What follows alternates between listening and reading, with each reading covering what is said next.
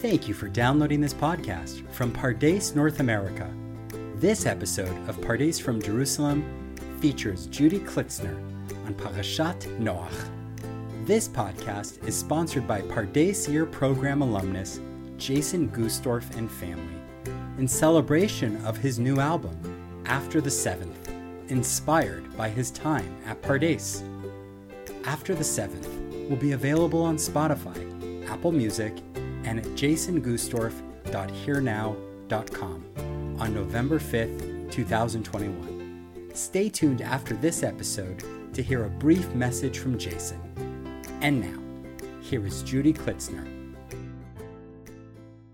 I've always been fascinated by Noach. It's certainly a complex character who starts out as an Ish Tzadik Tamim, a, a, a, Ish Tzadik Tamim, a, a, a purely righteous man, um, and ends a person the same person ends up drinking himself into oblivion, exposing himself in its inside of his tent, humiliating himself in front of his own children. Uh, really, a very very sad and unfortunate story. Um, how do we understand this character? So, one possible direction, one that was made famous by the Midrash um, and in its wake by Rashi, is to view the figure of Noach as a relative failure, um, relative especially to the prophet who comes precisely 10 generations after him, um, Avraham.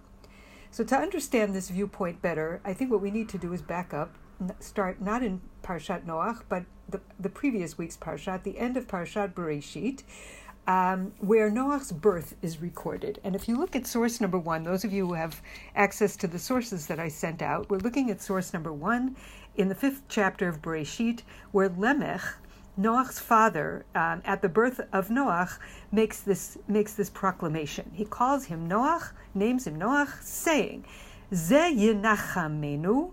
This one will comfort us, mima'asenu umi itzvon yadenu, from our work and from the pain of our hands. Min ha'adama asher erera Hashem, out of the soil, the, the ground which the Lord has cursed. Okay, so we have the curse, we have this, the pain and sadness, and we have the hope that Noah somehow is going to bring comfort. Um, the root of of the of the name Noach is Nun Vav Chet, which actually isn't the same as comfort. Comfort, the root is Nun Chet Mem Lenachem. Uh, Noach comes from the root no, lanuach, actually to rest, respite, some sort of temporary rest. Uh, it seems that Lemech is the is giving a, a, a, name that seems to state one thing, but there's something aspirational about the about the, the, the text that goes with it. It's much more ambitious. Um, the hope is that Noach is going to bring comfort, nechama, uh, to all of humanity, and maybe maybe even help reverse the negative end that was met by Adam, his predecessor. And in fact, Lemech's speech recalls God's words to Adam after, um, in the garden, after Adam ate from the forbidden fruit. And if you look at source number two, you'll see how similar it is. Ula Adam Amar, God says to Adam after eating from the fruit, Ki shamata lekol ishtecha, because you heeded your wife's voice, vatocham mina etz asher tziviticha you ate from the forbidden tree. Arura ha'adama ba'avurecha. Here's that same word, curse. Cursed is the is the soil for you. Bi'itzavon, and here's that same word again as well. Bi'itzavon, in pain, or this uh, translator has painstaking labor. Shall you eat from it all the days of your life? Um, he, it, I think when we put, when we draw these two statements together, I think what we see is that Lemech is expressing the hope that Noach's birth can somehow contribute to a reversal of those unfortunate consequences. That in some sense he's hoping that this, this child, this Noach, will be a kind of new Adam who will bring comfort from the itzavon, from the sadness and the pain that was brought on by the disobedience of the original Adam. But sadly, as we know, Lemech's hopes are not met, and instead of bringing nechama, comfort, Noach in his lifetime is going to bring no more than what the strict etymology of his name suggests, lanuach.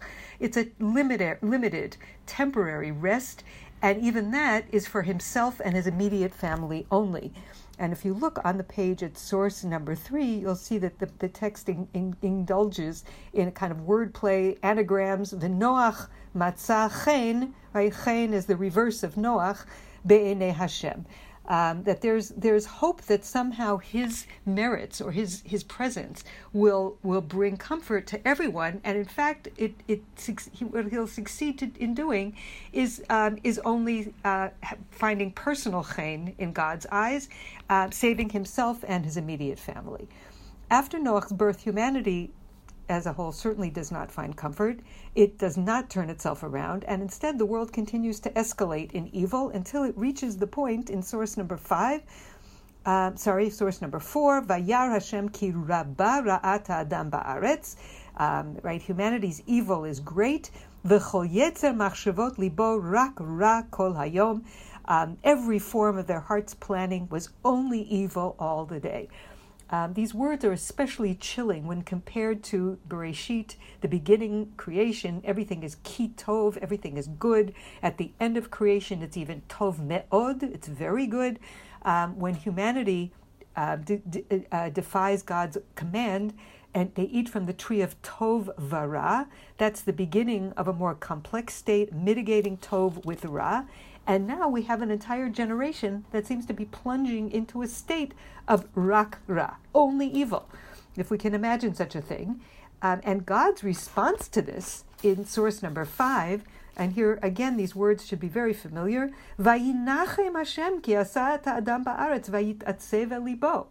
Right again, here's another ironic response. This time to Lemech's hopeful pro- uh, proclamation at the birth of his son Noach uh, where he had said, "I hope this one will will comfort us from our itzavon." And now, instead of comfort, we have the same root nun chet mem, meaning almost the opposite, um, which is remorse, regret, humanity is so irredeemably evil, it seems, that it's it, that God only regrets having created them at all, and now the etzev, the pain, is now going moving beyond humanity and all the way to God. God is feeling pain, and as a result, God says, "That's it. The world has to be destroyed." Okay, so events that surround Noah's birth seem to foreshadow a role um, that Noah is going to play in his story as a whole, uh, even, despite the hopes He's not going to save the world. He's not going to turn it around. He will bring a temporary respite, a kind of holding pattern of human presence on earth while the world is destroyed and then when the, when the world is renewed. Um, and again, his personal chen, his, his, the favor that he will find, will be enough to ensure his personal survival, but not the survival of others. Okay, um, so from the record of Noah's birth, it seems he's destined to be not quite great, but maybe good enough, if I could paraphrase the great child psychotherapist Winnicott, who spoke of the good enough mother. Um, it seems that Noah is a good enough prophet uh, and a good enough biblical hero. Um, but to further explore this character, I think we need to finally get to Parashat Noah, right? The, the parasha that bears his name. And this is source number six famous verse, Ele toldot Noach, Noach ish tzadik tamim haya bedorotav, et Elohim italech Noach. This is the line of Noach. Noach was a righteous man. He was blameless in his generations. Noach walked with God. Okay, it seems like he's this is quite a testimonial to Noach, but Rashi is very hard to please. And on this, Rashi says, we'll just look at the at the English here. It's on the second page of your sources. There are those among our rabbis who interpret this as praise. Really, only some and there are those who interpret this as an insult. In his generation, he was righteous, but had he been in the generation of Abraham, he would have been considered as nothing. Um, so, in Rashi's view, despite this, this very remarkable testimonial to Noach's character, everything hinges on this qualifier, bidorotav, in his generations, which comes to limit his righteousness. And this is where Rashi invites us to contrast Noach with Avraham.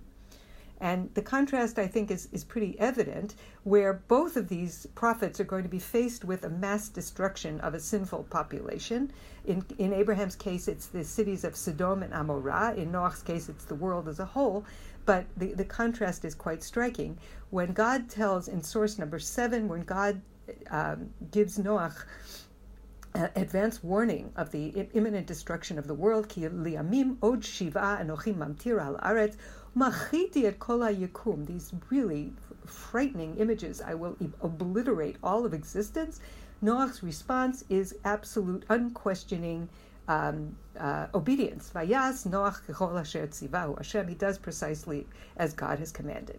Now we think that that is certainly good enough. He is God's obedient servant. However, when we compare this with Avraham, who was also given a forewarning of a massive destruction, we note the repetition of this wonderful word ulai, perhaps, uh, which appears no fewer than six times in this passage, where Avraham calls on God right? Basically saying, God, how about using some imagination here? Maybe things are not quite as they appear. Maybe there are some hidden tzaddikim. Maybe the merits of some can be applied to others. And this word tzaddik that recurs over and over again in the story of Abraham um, is reminiscent of Noach ish tzaddik. He is a tzaddik in the classic sense of the word, um, meaning things are right. It should be just and true. Um, in in this in this system, uh, Noach perhaps looks around and says, I deserve to live. These people who have made terrible choices don't. So Noah silently accepts the equation that people accumulate their own merits, their own demerits, and everyone receives the fate that he or she deserves. Whereas Avraham, it seems, is speaking an entirely different language. When he talks about tzaddikim, he's saying maybe that maybe things are not quite so clear. Maybe they're not the way that they appear. Maybe people have potential that they haven't quite exhibited yet. Maybe God, you need to look a little harder. Maybe you need to broaden your, your categories a little bit. Um, and, and in this, I think Abraham models a kind of unrelenting effort on behalf of others, looking, and he does seem to be looking to bring nechama, not just respite, but true comfort, not just for himself and his loved ones, but for the world at large. And, and beyond this, I think in a very radical way, he, he almost redefines the very term tzedek. Um, and, and that, uh, if we look in source number nine, the term tzedakah, tzedek, was introduced by God when God um, has a little in, inner deliberation before destroying the cities and says, I better tell Abraham what I'm going to do because after all I have singled him out, that he will command his children and his posterity after him so they will keep the way of the Lord, derech Hashem, la'asot tzedakah u'mishpat. Meaning, right, uh, God, God chose Abraham to do what is just and right. But almost immediately, Avraham takes this word, tzedakah, and turns it on its head and turns it, even in, in, a, in a quite uh, remarkable way, turns it on God, basically saying to God, You want tzedakah? You want tzedek? Well, where's your tzedek? Where's your tzedakah umishpat? In source number 10,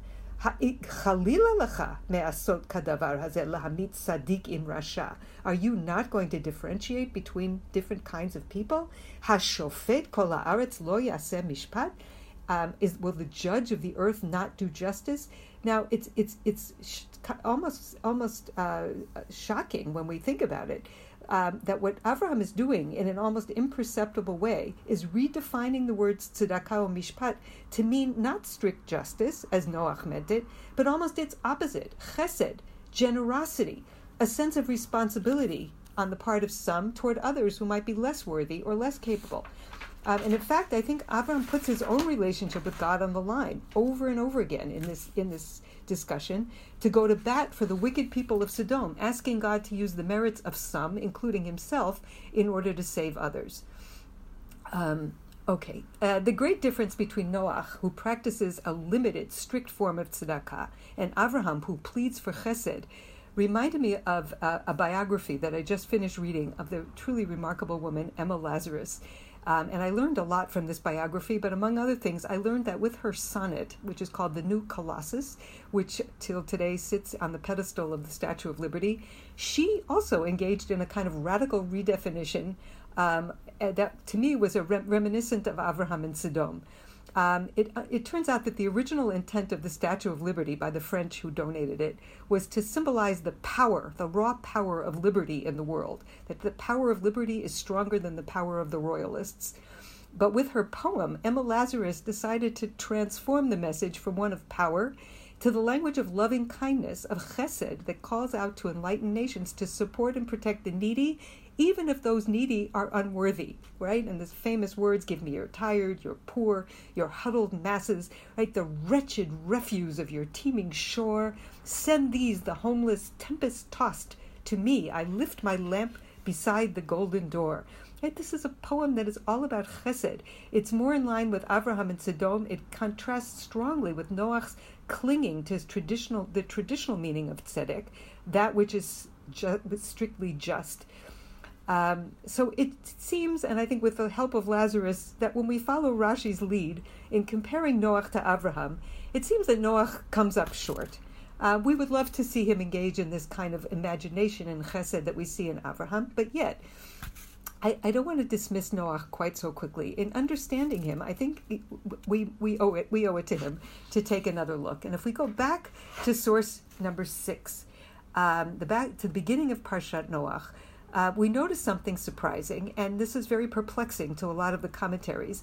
Ele toldot Noach, Noach ish tzadik tamim haya bedorotav, eta Elohim hitalech Noach. Um, first of all, even before Avraham, the word tzedek is applied, justice or, or righteousness is applied to a biblical character. In fact, Noach is called a tzaddik, while Avraham never is. Um, he seems to have lived the life of a tzaddik before God ever calls on Abraham to pervade tzedek in the world. In addition, Noach achieves the status of tamim. Notice the past tense, tamid haya. He's already tamim, perfect.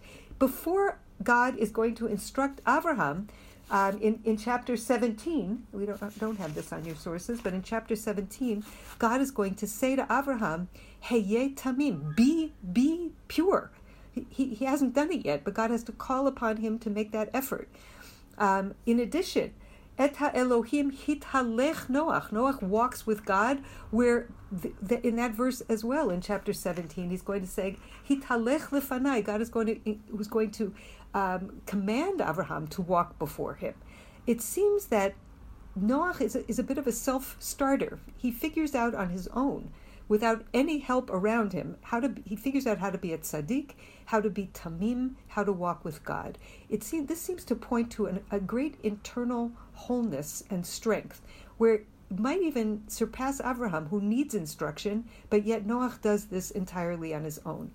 Um, and in search of further evidence that Abraham may have had may have had something to learn from Noach, and not just the other way around, I think it's worth going back to that pesky qualifier bidorotav, which Rashi sees as a negative. Noach doesn't live up to his full potential. He's a tzaddik only if we grade him on a curve of the evil humanity that surrounds him. But I think it's important to note that this extra word can suggest the opposite. And in fact, Ramban and others suggest that the word bedoratav is not there to qualify, but to emphasize we, the reader, are called upon to remark how difficult must it have been to remain a tzaddik in those uniformly evil, evil times. And rak ra, right? Imagine what it must have been to take to be a tzaddik tamim in, in, in, a, in, a, in a world where everyone is only evil. And traditionally, we praise Avraham for his iconoclasm, for his heroic resistance to his idolatrous surroundings. And the Midrash embellishes this the young monotheist who faces the fiery furnace to uphold his truth. He's called Avraham Ha'ivri. He's on one side, everybody else, conventional wisdom and practices on the other side. But none of that is in the text. There's no story like that about Avraham, which with Noach, it actually is uh, the, the uh, Noach as an iconoclast, iconoclast as a hero is there explicitly. Everyone is evil, and he is a tzaddik. We might even say that well before Abraham, Noach is an ivri, someone who stands apart and remains loyal to his own truths. So, although as we have seen in many ways, Noach does not measure up to Abraham, in this one way, it seems that not only does he measure up, but he actually outshines him. And I would say that all in all, Noach seems to be a pre Avraham figure who is complex and flawed. And as such, maybe he's even a more relatable figure, an appropriate progenitor of the world that we actually inhabit, a kind of new Adam, a new Adam. Um, and Noach, it is important and significant to point out, comes exactly 10 generations after the original Adam. Um, right, like many of us, Noach digs in, secure in his own sense of being right, um, tzedek, right? He's often judging others solely on the merits of what they say and what they do. Um, like many of us, he stops short of extending a hand or even truly seeing what Emma Lazarus calls the wretched refuse, those who fail to measure up, whether it's due to life circumstances or perhaps even to their own bad choices. Um, and in his prioritizing justice over kindness, Noach is a realistic symbol of the way human beings tend to be. Um, but beyond this, I think Noach also faithfully represents us by seeking escape in response to overwhelming difficulty and trauma. Um, in his case, he seeks an unhealthy, self-destructive escape through alcohol at the end of his end of his story. Um, and although it's hard to relate to the destruction of an entire world, I can relate on some level through the past year and a half of this pandemic, I, our global trauma. Um, and my anecdotal research has uncovered that many of us, I won't name any names, but have sought escape through various means, um, some healthier than others, binging of all types, food, social media, Netflix, I'll leave it at that. Uh, but I would say that in these and in other ways, Noach, like so much of humanity, is limited, it's flawed, is good enough, but certainly not great. But and I'll, I'll, I'll leave you with this last thought. In our compa- comparison between Noach and Abraham, we also saw flashes of greatness in Noach, and it, maybe it's precisely because of his strict adherence to justice that Noach is able to heroically resist the pressures of his age, to maintain his integrity, to hold on to his deepest truths. Um, and despite his many shortcomings, especially in relation to the chesed seeking Abraham, Noach shows us what it means to be a tzaddik bedorotav, be a tzaddik, be a righteous person in his generation, or I might even add in ours. In today's world, many of us can relate to the notion of social pressures, uh, whether they're ideological, religious, political, right, that pull us at every turn, in every post, every blog, toward joining the echo chamber, toward conformity, toward being accepted, toward being liked. And I think the figure of Noach reminds us that even if we're not always paragons of chesed, and even if sometimes we have trouble coping with life's great challenges, we also have the power to think independently, to resist every form of pressure, to be conscious driven ivrim, who stand apart and who, who listen to the inner voice of our own ideals and our own conscience. Uh, Noach is sandwiched in between Adam and Avraham, separated by each by ten generations. Uh, with the traits he shares with Avraham and with the traits that fall short of Avraham, Noach, I would say, is a very appropriate candidate to be the new Adam, who ushers in the creation of the world, the world that we actually live in. And now, a brief message from Pardes alumnus Jason Gustorf.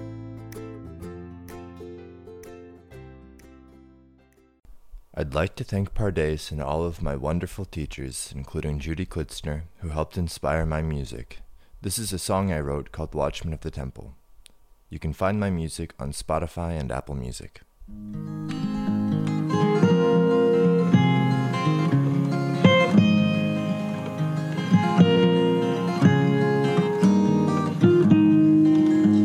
Oh, watchman of the temple, where have you gone today? Eating your words in this world we have made. Help me to return to the place where we belong. On rivers moving east, hands lifted in song. So I'm leaving tomorrow, I'll find a different way. Off to a better land where hands are free to pray. And I won't come back and drift away like leaves in the wind, like minutes in the day. Thank you again for downloading this podcast, a production of Pardes North America. If you liked what you just heard, please give us a five star review wherever you download your podcasts. Be sure to follow us on Spotify for the latest episode of Pardes from Jerusalem. You can also visit elmad.pardes.org. Be sure to tune in next week as Yiscah Smith teaches on Parashat Lech Lecha. Thanks for listening.